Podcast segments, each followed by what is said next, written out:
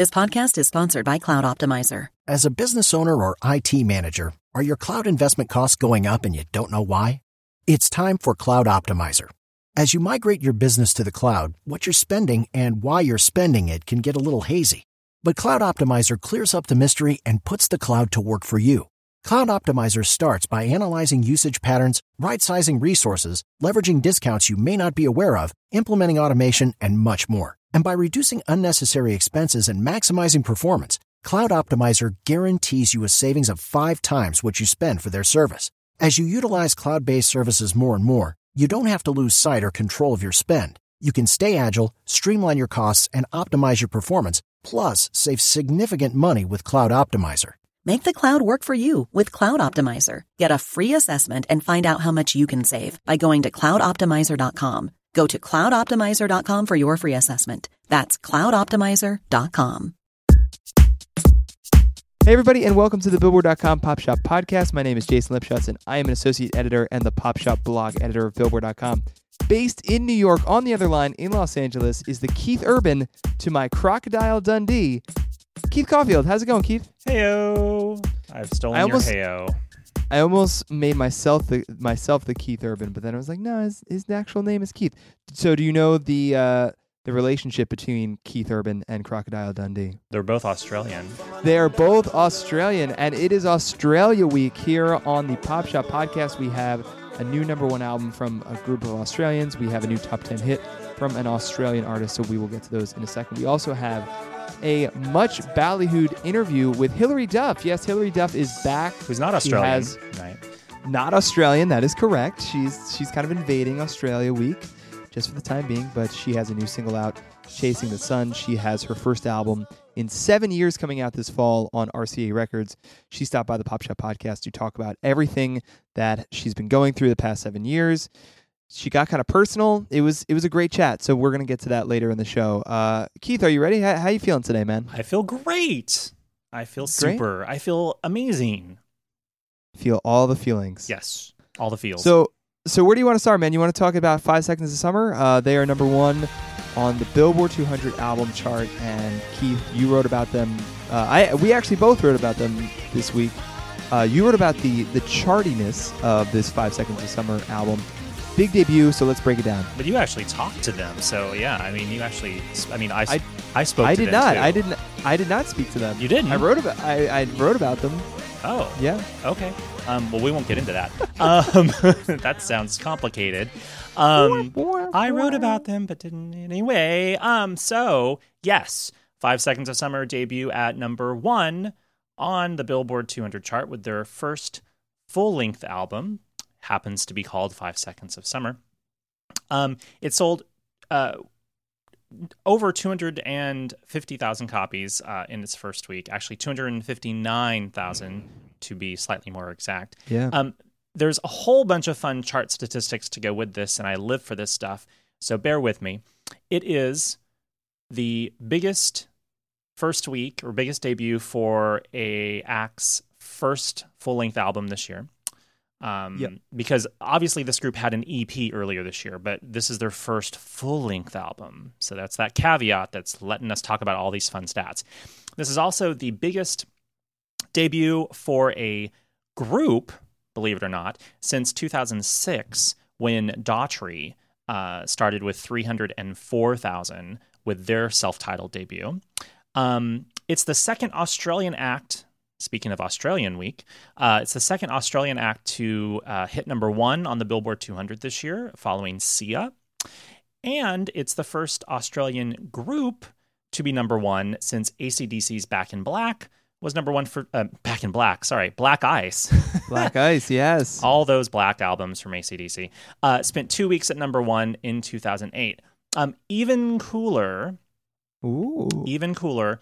Um, this is the biggest uh, debut week for a debut full length album from an Australian act since SoundScan started tracking sales in 1991.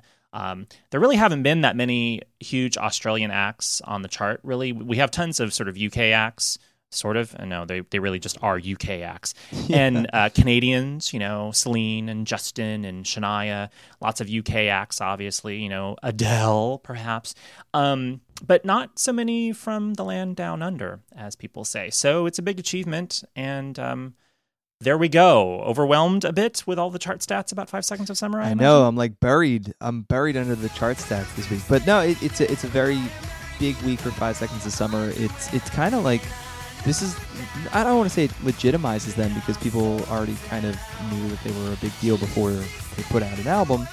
But yeah, this is this is a huge start. This is. I, I mean, it, it seems like it was even a, a little bit above the projected sales of, of last week. So it was, yeah. I mean, it, it was, it was, it was one of those things where the the, um, the at, right initially, like last Tuesday, um, some forecasters thought the album was going to do like 275 or more, and then that was quickly scaled back um, to it's going to do right around 250. And then it did slightly more than 250. So it's one of those things where it did better than the final forecast, but a little bit less than the initial rosier forecast. But whatever, it's still actually the third biggest debut of the year and the fourth biggest sales week of 2014. So yay! Five seconds of summer. we talked about them a, a ton on last week's Pop Shop podcast, so check that out. Also, check out Keith's uh, whole chart breakdown of the Billboard 200 albums chart, as well as more chart goodies about 5SOS. I the thing I wrote about, uh, and and it came out today on Wednesday, was about how Five Seconds of Summer is basically taking. They're basically perfecting One Direction's rock first formula uh, because you know One Direction is is an artist obviously with close connections to Five Seconds of Summer. They They share the same management company, by the way. So there's one. yeah, and they, you know, one, yeah, as well as the, you know, they first tweeted about Five Seconds of Summer in November 2012. They've brought them on tour, et cetera, et cetera. The thing, the thing is though that One Direction has kind of helped uh, speed along the trend of of more rock music uh, invading the top 40. Uh, one Direction's last album, Midnight Memories, was basically like a Cheap Trick album. It, it wasn't really like a pop or even like R and B album at all. It's it's more about you know heavy riffs and, and whatnot. And you know the, the the downside for One Direction is I, I actually really like Midnight Memories, but they they have to go they have to battle the stigma of being a boy band, whereas Five Seconds of Summer shows up. They're basically making the same kind of music that One Direction is making now, and they and no one really sees them as like a boy band because they write their songs and and um, play their own instruments. So it, they're kind of arriving, and this is what I wrote about at the at the perfect time in pop. Oh, so that's what you were writing. Okay, all makes sense now. so check that out, Keith. Um, you'll have plenty of time later today.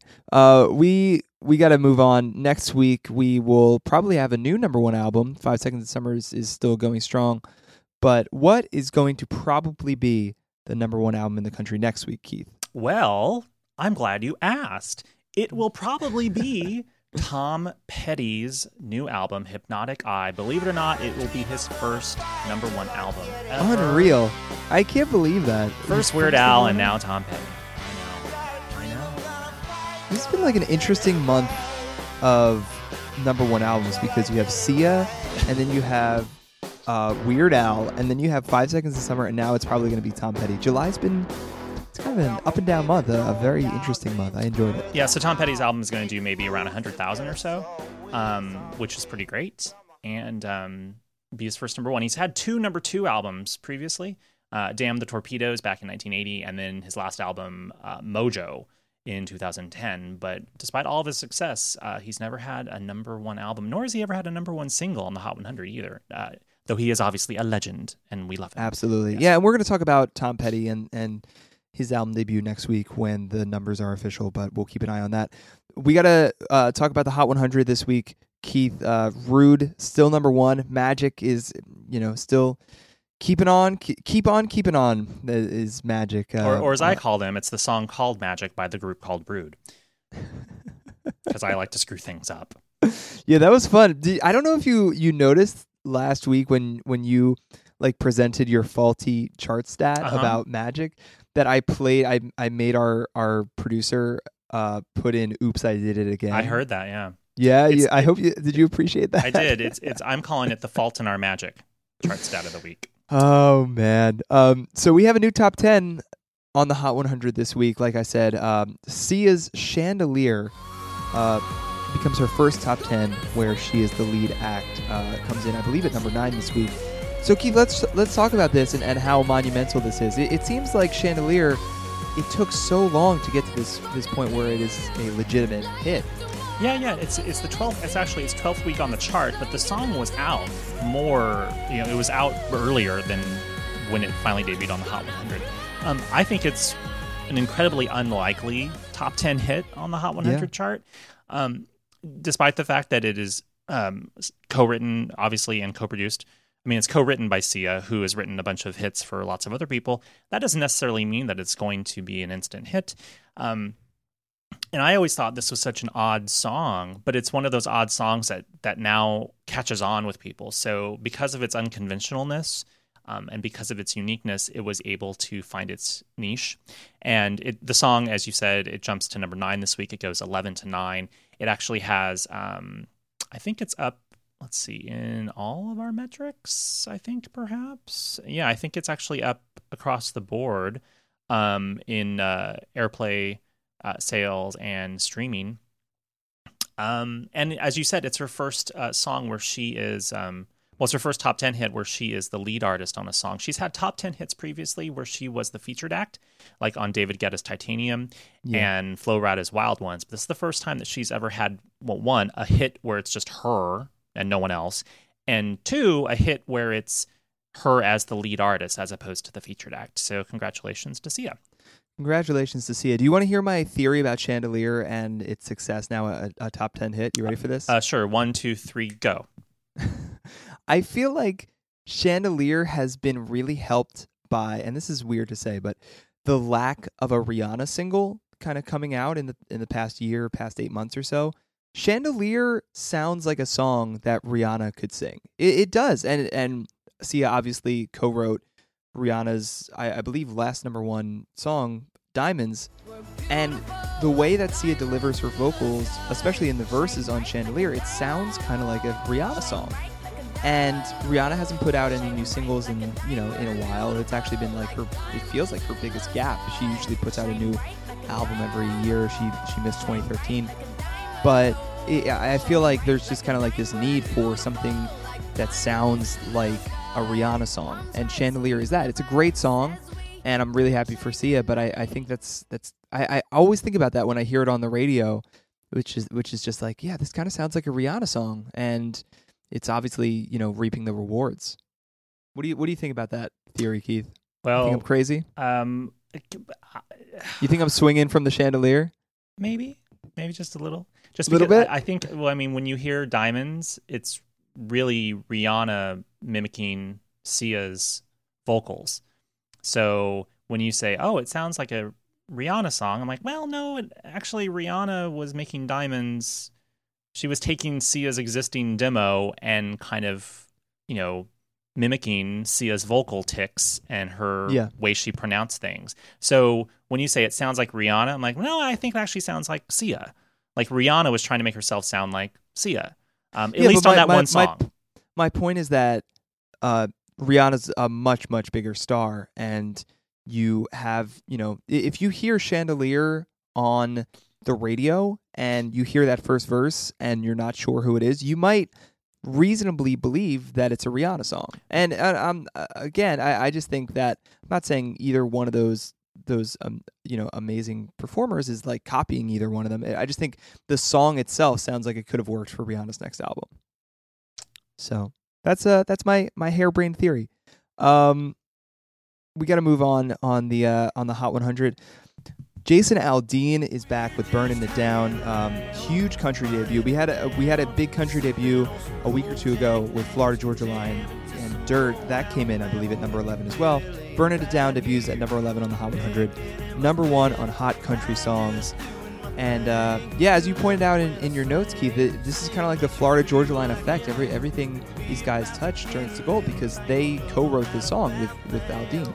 Uh, yes. Um, Aldean actually didn't uh, write the song at all. Right. I'm sorry. I'm sorry. They co-wrote the song with the other songwriters. With some other people, They wrote yeah. it for Aldean. Yes. Yeah, yeah. Um, uh, the song actually jumps 42 to 1 on the Hot Country Songs chart. It showed up a, a week early because I think I think a little bit of airplay and some streams. The sales uh, kick the song up to number 1 on Hot Country Songs and makes it debut at number uh, 11, as you said, on the Billboard Hot 100. It sold 184,000 uh, downloads in its first week. That's Jason's third biggest sales week um, ever for a digital song. And within the charts department, we were talking about this uh, yesterday about how we've had this sort of small smattering of big debuts from country artists. Florida Georgia Line had a big week. Jason Aldean has a big week. But then we talked about, oh, well, Kenny Chesney also recently came out with his new song, but it didn't sell over 100,000. And we quickly explained, well, Florida Georgia Line and Jason Aldean have a different fan base than Kenny Chesney. So it's not just country is big, it's more about Jason Aldean and Florida Georgia Line are big with young digital consumers, thanks in part to their basically outreach to as we say, the youth, um, with uh, their sort of hip hop friendly remixes of songs. You know, Cruise had Nelly, and Jason Aldean had, of course, that remix with Ludacris on it, the name of which escapes me, um, a couple years ago. So they have a different uh, fan base. But yeah, it's it's kind of this fun, weird. Uh, moment for Florida Georgia Line. They're kind of their fingerprints all over all the big selling things right now in country Seriously, music. yeah. Yeah. They, uh, everything these, these guys do. I mean, there's a, a huge demand, and, and we, we said this a couple weeks ago when Dirt debuted. Not a lot of country artists. You you see country artists more so dominating the albums chart. Eric Church had a big debut in February. Brantley Gilbert um, a couple months ago with on the albums chart. Not really on the Hot 100 tip, but Florida Georgia Line not only had a, had a song themselves debut in the top 20, now they co-wrote a song that debuted in the top 20. So unreal. Um, we got to move on, Keith. Uh, so you want to talk about Enrique Iglesias? Um, A little, a little, a little. a little. He has a top 20 hit, kind of quietly uh, top 20 hit. This song has been around for a while. Bailando, Bayando, uh, Bailando. I, I know it- it's been maybe eight years since I took Spanish class, but uh, I really like this song, and it, it's his first big hit in a while, right? Yeah, it, it uh, as the song has actually been uh, number one for I think 13 weeks now on the Hot Latin Songs chart, um, and it's it, there's I think there's a couple different versions of it. There's a Spanish version, um, and then I think there's a Spanglish version where Enrique sings the verses in English, but then the chorus is in Spanish. Um, but it has this it's it's this sort of really catchy tropical vibey song. I'm totally not describing it correctly, but if you just go listen to it, you'll see why it's popular. um, I like how you you attempted to describe it, and then we're like, and then I quickly retreated. No, I'm I'm done. No, but I can't. Um, I, I I can't properly describe the sound of it. Um, but there is a very simple way of describing it, and I'm just not getting it. Anyway, the point is, uh, Enrique Iglesias goes 17 to 15 with Bailando, um, not to be confused with Bailamos, his number one hit from a while back. Um, I, I was looking at how many hits he's actually had on the Hot 100, and this this looks like it could be his first top 10 hit in a while. The last time he was in the top 10 was back in 2011 with "Tonight I'm Loving You," also known as "Tonight I'm Blinking You." Beep. Beep, um, which went to number four back in 2011. He's only actually had five top 10 hits, believe it or not. Um, he's a superstar, but more of a superstar on the Latin side of things, the Spanish language side of things, even though he still has the occasional uh, pop hit. Um, so, yeah, the, the song is working up the chart, and it's kind of a surprise hit because of how it started off as a Spanish language song. Um, with on Spanish radio, on Latin radio, and then crossed over to top 40. And we don't often see that um, with with big hits on the Latin chart. Um, usually, it's like a Shakira song that is recorded in two different languages, or it starts off as English and then she might do a Spanish version later. Um, so it's unusual, not unprecedented, but you know, it's really interesting to note how Enrique has a hit on his hands now. Absolutely. I, I would argue that you know five ten, five top ten hits sounds about right for Enrique. I mean that, that that's still an impressive number to me. I, and I, I know that he's had a, a slew more top forty hits, and you know I, I mean you, you think of Bailamos. I'm assuming like Ex- Escape is in there. Uh, number twelve. Hero. Uh, yeah, so uh, you have a lot of uh, songs that maybe didn't hit the top ten, but were were in the top forty, and a lot of fans know. Um, Yeah. Did you see uh, Keith, did you see the Enrique Jennifer Lopez co-headlining tour that happened a couple years ago? I did not. Oh man, you would have really enjoyed that one. I that was really that was a fun one. Why? It was just fun because you have like the whole like sexed up Enrique vibe of like tonight I'm loving you, and he didn't you know necessarily censor himself on that song, but then you know he he got the crowd in a in a really good place, and then Jennifer Lopez just hit after hit after hit. It it was a great show. It was a really fun co-headlining show. Um, but anyway, let, we'll we'll talk about Enrique shows later.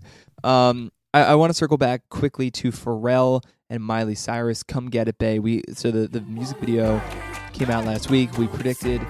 I, I, should say you predicted Keith, our, our chart expert, that this song was going to rise, and rise it did. How how high did it jump?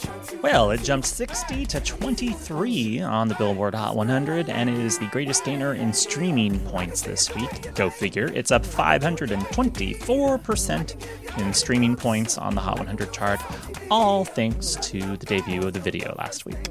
Now is this song working at radio? I don't know if you have that stat in front of you, but It's well, um, I can if you, if you stall for a second, I can quickly. Hey, look. I'll stall for, for a second, I, and I'll tell you and the listeners that my mom loves this song. She loves uh, Pharrell and his Girl album. She was big on Happy, and now she's all about. I actually I actually listened to the whole album for the first time the other day. Uh, Oh, I'm ashamed, great. I'm ash- slightly ashamed to say that I'm a little bit uh, behind the times, um, but I admit that it's cool. Um, I listened to the album for the first time over the weekend. Um, so yeah, I'm I'm perhaps with your mom. Um, the the song actually goes 43 to 42 on our um, Hot 100 Airplay chart, which is also known Okay. as radio songs on Billboard.com. So Airplay is still getting started, um, and I imagine that we'll probably see the song step backwards on the Hot 100 next week after the excitement of the video dies down. Yeah, Um, yeah. But you know, if the airplay catches up, we could you know it could move back up the chart. Keith, right now is "Bang Bang," the new single from Jessie J, Ariana Grande, and Nicki Minaj. Um, so it came out this week, earlier this week, and it, is it going to have a big debut on next week's Hot 100? What do you think? I assume so. I'm waiting for my um, forecast from my sources on how the song is going to sell. I assume between. I mean, look, this this song is is like a, a, a recipe to make a hit. I mean, you get like two super trendy social artists, uh, Ariana Grande and Nicki Minaj, and match them up with Jessie J. Um, who is a huge artist um, in Europe and the UK and still Yes. growing in America.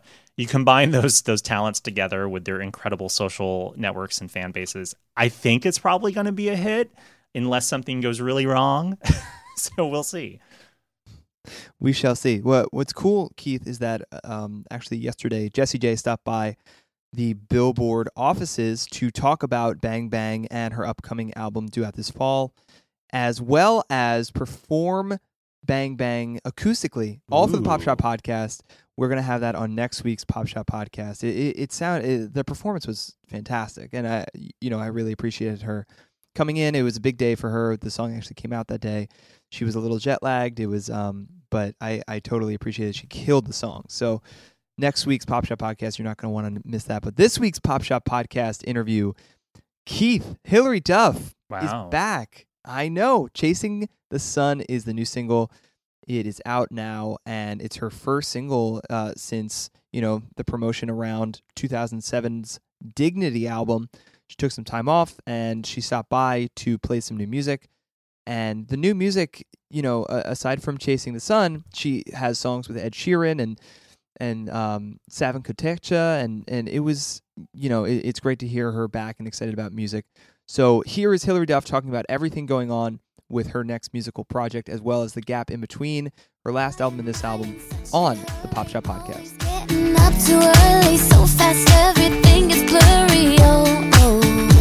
Getting up too early, so fast everything is blurry. Oh. Hilary Duff, thank you so much for stopping by today. The new the new music is fantastic. I, I want people to know that like I'm not being s- BSing you when I say like the new music is fantastic, and you're playing it for the first time. Yeah. What is this experience like? Is it like an emotional experience to have these songs finally being heard by people? I mean, first of all, you're you're I, to hear that is is so exciting to me. Um, you know, I've been living with this stuff for a few months now, and and and really been in the studio since September. So to have this room full of people listening and clapping afterwards and bopping along is is is so rewarding. And you know, I'm I'm nervous. It's been seven years for me, so I hope that you know what um, I'm writing and what I'm singing and how I'm singing and and you know my my taste and you know the content. I, I hope it's what people um, that have been my fan or that are my fan, you know, are going to respond to it, and I think they will. And I'm and I'm really excited for for the next phase. Um, and I'm so happy you like it and think it's good. uh, you know, it's it's um, it's an exciting new journey for me, and um, I'm ready for it. And um, you know, I'm gonna you're gonna see what happens. I guess. So, so when did this journey really start? When was there a moment where you said, "Okay, it's time to go back in music mode"? Yeah, I was about to give birth. I was actually pregnant and I had like two months to go. It was just like a house walking around. and um, I don't know. I got. I just started writing a lot out of out of nowhere. You know, I don't know if it was because I was all hormonal and emotional, but I started writing, and I, I kind of took it as a sign of like I'm I'm missing that part of my life. You know, I'm I'm really missing that connection that I had with my fans, and I'm missing being on stage. And um, I'm th- I was thinking I got to get in the studio now and and start the process at least you know until like I have the baby because if I don't start, I'll get full on caught up in like mommy land and Oh, never get out. and uh, that didn't really happen. I had the baby, and then a whole year went by, and I finally called my manager, and I was like, I'm ready. I have to work. I need, you know, like I I just felt like I was missing a big part of myself, and um, and that's how it started. Wake my dreams, let it wash away my sanity. So it's interesting because so much has happened to you personally between 2007, your last album, and, and now with this coming album. How do you look back on that phenomenal run that you had in the mid 2000s? It's it's it's unbelievable that you had so much success and, and it all came so so quickly in terms of music and then you you took this break and now you're coming back. But how do you look back on that? I did. I was, you know, uh, the thing for me was I really toured for about five years yeah it was unreal. And I don't think anyone gave me the credit, you know, as an artist and, and thinking that I was going to have the, the kind of success that I had.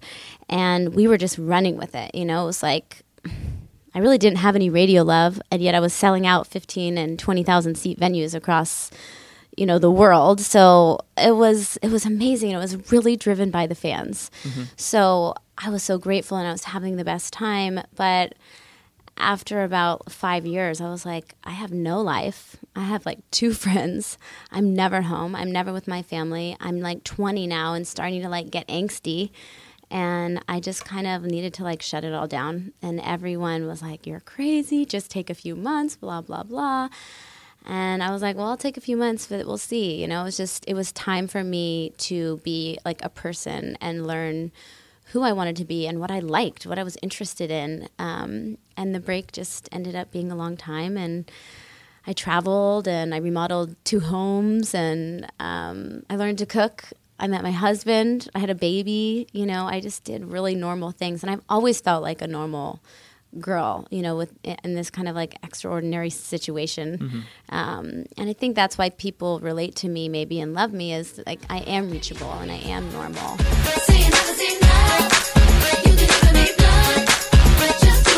I wanted to ask what you wanted this album, this upcoming album, um, to say, and just just kind of capture this moment in time for you, or, or really express something deep. I think when I first started, you know, I was, I'm, you know, separated from my husband right now, which has, um, you know, been a very difficult thing to go through. Um, but we have a lot of love for each other. We have this beautiful baby, and I think so. So, so in the beginning, the album was a lot like heavier and a lot darker because I think I just needed to get that out. For sure. And um, once I did get that out, a lot of fun came and a lot of like, I think the spirit that I have and a little bit of my party heart and a little bit of me that, you know, is a dreamer and believes in fate. You know, the the album is a lot is is very positive. It's very up, um, but it does you know it does talk about. There's a there's a song called "If I Fall," which is about me taking a step back and kind of like shutting down my whole business, like and everyone you know not believing in me and me being really scared to be alone after I'd been surrounded by a hundred people for five years of my life. You know, what's it going to be like to me just be in a house alone with no one making my schedule and telling me what to do and blah blah blah you know and then and then the other ones are like some party songs a song about luca i mean a song about my separation and my love for this person that you know maybe we're not meant to be together or mm-hmm. maybe we are i mean it's it's very very personal but i would say that it has like a happy spirit to it which is me you know Yeah.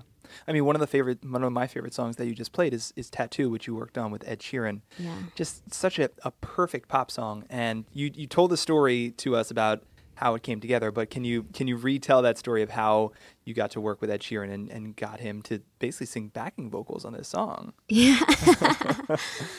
um, I just got down on my hands and knees and was like, please, no. he he is just, I think, a musical genius. Really, the first time I heard his his single, I, you know, instantly bought the record and, and was a fan. And um, my A and R girl Rainey, who's just great, called me in one day and she's like, I just got an Ed Sheeran track. I was like, What? You gotta what? Send it to me now and don't send it anywhere else and blah blah blah. And it's such a good song. It is such a perfect pop song, and I think everyone can relate to it. Um, it def- definitely reminds me of a, a relationship in my life um, when I was a little younger that just really hurt, you know. Um, and everyone has that. So um, he was great, and when he heard I wanted to record, he's like, "I really want to be there. I want to, pr- you know, produce the vocals." And um, he came in the studio. It was like one in the morning, and he's exhausted from doing press all day, and I'm exhausted from chasing around a two year old all day. And um, he followed me in the vocal booth, and that's not so normal, you know. Usually you're in there by yourself, and I'm like, and usually the engineer comes and adjusts the microphone, and I'm a shrimp, so they're always having to like lower it. I'm like, maybe Ed is coming in here to adjust my mic for me. Like, what Be a very gent. chivalrous, yeah. What a gent. And uh, he sits down and he's like, okay, so we're going to record like this. And I like to do it line by line. We're going to do it about six times. And I'm like, you are Ed Sheeran and you are going to sit in here while I record this song line by line. You know, it's like kind of a unique way of doing it. And it was amazing. And I was nervous. And I think I'm one of those people that works really well under pressure. I definitely show up, you know, to the occasion when all the eyes are on me and, you know, I've got to do it. I can just do it. And uh, it was amazing to have him there and have him be so involved and uh, scared the shit out of me, too. I'm chasing the sun. There you have it, Hilary Duff on the Pop Shop Podcast. Thanks again to her for stopping by and check out Chasing the Sun. The video is on YouTube now, and uh, we'll check back in if it debuts in the Hot 100. And um, yeah, the the new album coming out this fall. So Keith, um, I, speaking of Hilary Duff, Hilary Duff, like I said, has not released an album in seven years, and I wanted to ask you about artists that we like to personally see come back. Maybe that have taken something of a recording break and for whatever reason and that you want to see come back and, and really declare hey i'm i'm returning with some new stuff um who i know i'm i'm putting you on the spot but Well, you're not you really like because you told me earlier to think of some people, so No, I I'm wouldn't be put- ill prepared. I just, I'm spoiler for everyone. He actually wanted me to prepa- be prepared you're, this you're time. peeking behind the curtain i know I, I i actually wanted to tip you off this time Um, I really want an Ini Kamoze album. Um, I think it's been too long. I'm kidding. Um, I mean, I'd love whatever. I mean, put out an album, Uh, but um, uh, well, uh, I don't know if this counts, but I because it'll never happen, but maybe it will. I think it's high time for another Spice Girls album. Interesting. Okay. That could Okay. happen with or without Victoria, who probably doesn't want to do anything with the other girls anymore because she's really into sort of fashion, you know, clothing empire mode and not necessarily music mode. Yeah. Um, I think she's I think she's the the the one girl out of the five that probably doesn't want to make a new album. Um, I would love to hear a new Nadine Coyle album uh, of Girls Aloud. I'm I love Girls Aloud so much. It's a UK pop group. Nadine put out a solo album a while back. Um, it I don't think it actually ever came out in America, and it was released only through Tesco in the UK. She has an amazing, amazing voice.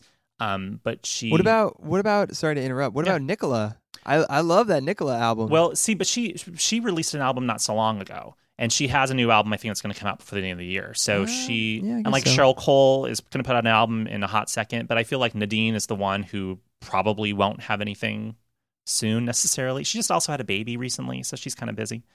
Um, sure. So there's two. I mean, they're they're all in sort of the UK pop world, but there's two. Your, your turn. What do you think? Well, I gotta I gotta shout out two artists as well. Um, how familiar are you with? Uh, I'm sure you are with Rachel Stevens. Oh of, my uh, God! Yes, Rachel Stevens. Yes, of S Club Seven fame. yes, with a bunch of A's in the middle. come and get it. Uh, and she is she's fantastic. She's been there's kind of been a radio silence on that end, but I'd love to see her come oh back. my God! stuff. She. Oh I feel like I feel like you're you're pissed that I stole yours. That no, that's on. such a good one. hey man, that that's what I'm here for. See, you, you got you got to get Funky Dory. You got to get Come and Get It. Um, oh God, there's uh, Sweet Dreams in my LA Ex. Such a great song. um, so good. I said never again, but here we are. This is the most excited I've ever heard Keith in his entire life. By the I way, think I think one of her uh, greatest songs, if not possibly her greatest song, is "Some Girls." Um, it's it's a Richard X Yeah. production. Richard X is such an amazing producer, co-written and co-produced by Richard X. If if of, of any of the songs, start with "Some Girls" first, and then work from there. Sorry. I, dude, you are you are on another level uh, with Rachel Stevens. I did I knew you were going to be excited about that, but I didn't know how excited you were going to be. Um, in the other one, I don't think you're going to be as excited about, but I'm more excited about. Uh, we brought him up on last week's Pop Shop podcast. Do you remember who we brought up for the chart stat? Um, Destiny's Child? No, that was two weeks ago. Yep. I don't know. Tell me. Uh, his name is Will. Oh, Will. His last name is. You want a new album from Will Smith? I want a new album from Will Smith. Good luck Let's with do that. it, man. Lost and Found. Hey, man. The, you know what? He he hasn't even hinted at new music. It, it's been almost like a decade, and Lost and Found had that song "Switch," which is one of my favorite, you know, pop singles of the 2000s. It's a great, great song. If he could do anything like that, uh, you know, uh, Out of all I- the pop stars in the universe, you want a new album from Will Smith. I, wa- I demand a new album from Will Smith. Will Let's Smith, if it. you're listening, you have at least one sale. You've one needy customer. All right. So on on that note, Keith, we got to get to your chart stat of the week. Diddly diddly diddly diddly. Hey, um, okay, so I know that we just went 15 years ago, a couple weeks ago when we talked about Destiny's Child, but, but we're gonna go again 15 years ago because there's a really good reason why. Because Okay. 15 years ago this week, Christina Aguilera had her first number one single on the Billboard Hot 100 with "Genie in a Bottle." In a bottle. Yes. So, Genie in a Bottle hit number one on the chart dated July 31st, 1999. It spent five weeks at number one. It was the first of five number ones for Christina Aguilera. She also hit number one with What a Girl Wants, Come On Over Baby, All I Want Is You, Lady Marmalade, of course, her amazing, you know, uh, uh, The bang bang of its day. Yes, the Bang Bang of 2001, Lady Marmalade, because it was Christina Aguilera, Lil Kim, Mya, and Pink, all equally Yep. billed, no features, thank you. And then, of course, Christina hit number one uh, recently, well, sort of recently, in 2011, with Moves Like Jagger. She was the featured act on that Yeah. Maroon 5 track. So, 15 years ago this week, Christina Aguilera had her first number one single on the Billboard Hot 100. Thank you, Keith, for that chart stat of the week. You're welcome. oh man. All right. So next week, like I said on the Pop Shop podcast, is Jessie J talking about Bang Bang, and we'll we'll have we'll we'll talk about that song uh more extensively because it is likely going to have a big debut on the Hot 100. Um, like I said, she performed the song. You're gonna hear an acoustic performance of Bang Bang. It sounds awesome. I'm gonna hype that up again. So check out next week's Pop Shop podcast for that. Thanks again to Hilary Duff for stopping by this week, and check out Chasing the Sun. It is out now. And uh, Keith, do you have any parting words? Uh, no. uh, I'm gonna play. Uh, we're gonna go out on my favorite Christina Aguilera song. Um, you know what? Actually, not not my. I was gonna put. I was gonna play "Dirty." We're gonna not do that one. Uh, I'm gonna put. You you said she had three number one singles basically from her first album. Yep. Um, "Genie in a Bottle," What a Girl Wants. Wants. and "Come On Over." Yep. Uh, I'm gonna put on the uh the song that was not number one from that album. Uh, the single that was not number one. Do you remember what it was? It was a ballad. I'm looking at it in front of me. I turn to you. I Turn to You. Yeah, that's my jam. All right, we're going to go out on I Turn to You by Christina Aguilera. Thank you all for listening and take care. To keep me safe and warm, I turn to you for the wind.